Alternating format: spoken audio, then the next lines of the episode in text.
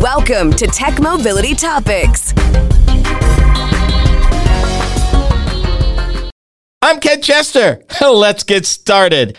To add your voice to the conversation, call or text the Tech Mobility Hotline. That number, 872-222-9793. Or you can email the show, talk at techmobility.show. That's talk at techmobility.show. And as always, social media, we are all over it.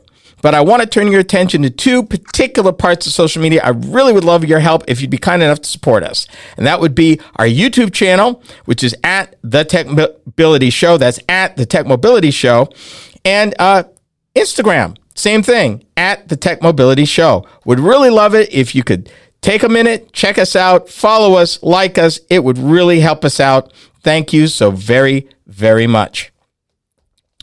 From the Tech Mobility News Desk. I want to talk about space, the final frontier.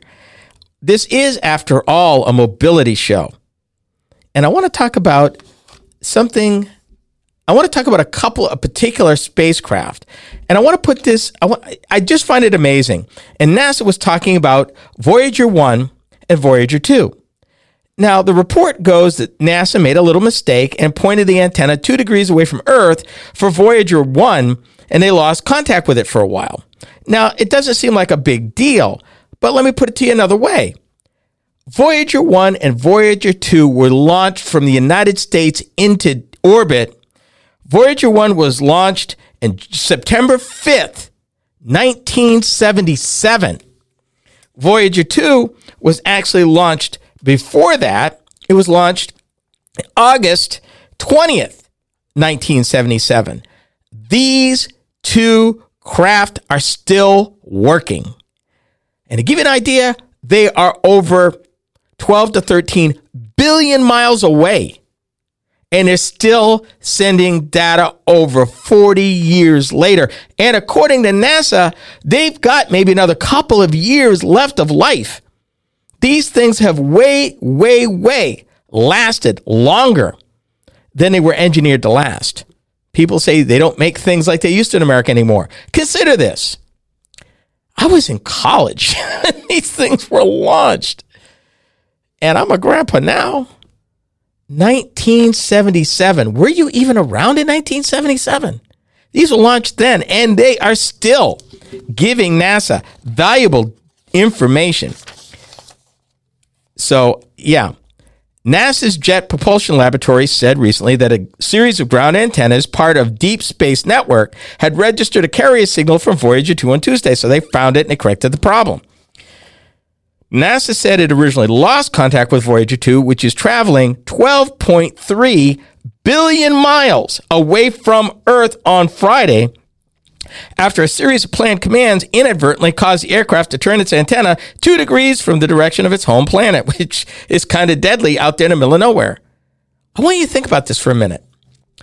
These spacecraft have traveled further than anything else Earth, uh, men and Earth have sent them. And they've been working for years, and they have given NASA some phenomenal stuff.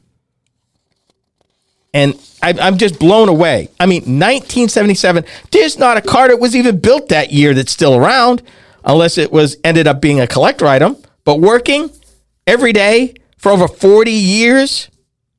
Voyager 2 traveled past Uranus into interstellar space five years ago in December 2018, more than 40 years since it was launched. To this day, Voyager 2 remains only one of two human made objects to ever have flown past Uranus. Equipped with several imaging instruments, and bear in mind, what they have loaded on that spacecraft was leading tech in 1977, years before the internet years before these fancy cameras and phones we got now, years before personal computers, all of that, these things are still working. I want to know at NASA, who do you have to train and who do you have to bring out of retirement to even know how to interface with these things? Because obviously, whatever computer language they're using is overdated. The equipment is old. It's old. Typically, electrical equipment's good like that for maybe five or six years. These have been going on for over 40. The spacecraft is credited with documenting, documenting the discovery of 16 new moons, six new rings, and Neptune's great dark spot. Did I mention the technology is 1977? Yeah, I want that to settle. Voyager 2 is also carrying some precious cargo, like a message in a bottle, should it find itself the subject of another world discovery. A golden record, a record. You remember long play LPs? You probably don't. Yeah, those were the things that we played on vinyl before uh, CDs. Yeah, way back in the day. This golden record contains a variety of natural sounds, greetings in 55 languages, and a 90 minute selection of music. I wonder what they picked. Bob Dylan, Jimi Hendrix, maybe, a little acid rock, who knows? Last month's command mix up means Voyager 2 is not able to transmit data back to Earth, but it also foreshadows the craft's final end, estimated to be three years from now, almost 50 years after it was launched. I mean, I, my mind is boggled. Y'all just gonna have to forgive me. My mind is boggled when I read this and try to think about anything lasting that long and continuing to discover stuff that is wowing current day NASA folk now. They said eventually there will not be enough electricity to power even one instrument, reads a NASA page documenting the spacecraft's travels. Then Voyager 2 will silently continue its eternal journey among the stars. I remember a Star Trek episode to where in that episode they paid homage to this that some uh, advanced life did in fact find Voyager way, way, way, way, way, way out there and outfitted it with something really advanced to it and put the thing in the middle of it. And so it was like Super Voyager now. Can you imagine? Can you imagine? Meanwhile, Voyager 1 is still broadcasting and transmitting data just fine from a slightly further vantage point 15 billion miles away. I want you to think about something. Obviously, they're not using batteries. Obviously, they're not using solar power because they're too far from the sun. So, what are they doing? How are these things getting out there? How are they even powering? And, and I want to read this. I've got it somewhere here. And okay, it's just so cool that they use a certain system that they're using the heat available heat to turn it into electricity to power the craft. I just, just amazing. And again, 1977 is when they were sent out, way out there. Can you even imagine a trip? People talk about long trips, and are we there yet? 12.8 and 15 billion miles. And they've been traveling like that for years. Voyager 1 is traveling at a speed, if you can believe this, at about 320 million miles a year. Voyager 2 is traveling at about 470, I'm sorry, 290 million miles a year. Oil change, maybe? Guess they're not going to get any phone calls about extended warranty. That's for sure. But it's just, I, I, I'm sorry. If I sound a little gobsmacked, I am. I am because how can you even engineer something for that and have it still be relevant almost 50 years later and still wowing the folks back at NASA with the information they are still having the capability to send? And more importantly, really, they haven't discovered anything out there? Way out there? Hmm, I don't know. It's just it just blows my mind. It totally blows my mind. So next time you're thinking about old stuff, not old stuff, it's ancient stuff and doesn't work.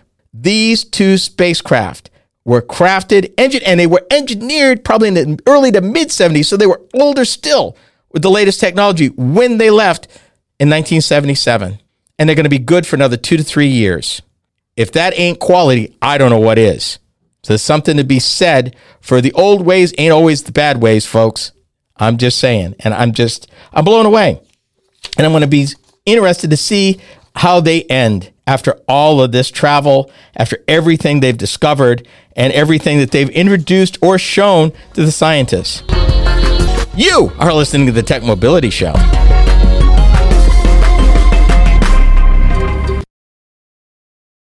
Welcome to AONmeetings.com, your next video conferencing and webinar platform. Host your next virtual meeting or your paid webinar with registration and secure file sharing, break rooms, classrooms, and much more. With over five levels of security to know that your data is safe and secure and 100% browser based, keep in touch with family and friends using the newest meeting platform. Go to AONmeetings.com to start your free seven day trial. That's AONmeetings.com to start your seven day free trial.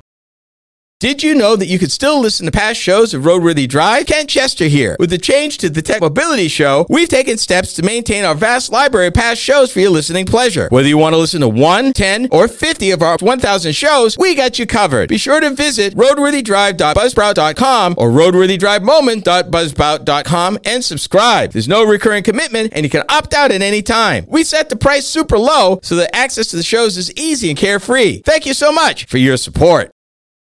Real facts, real opinions, real talk. Roadworthy Drive is now the Tech Mobility Show. I'm Ken Chester, your host.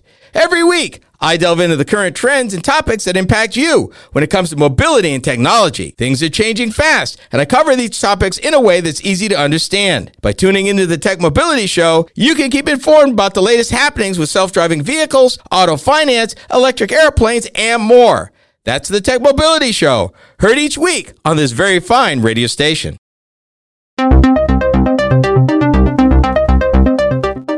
These days, everybody wants to be social, and we're no exception. Hi, I'm Ken Chester, host of the Tech Mobility Show.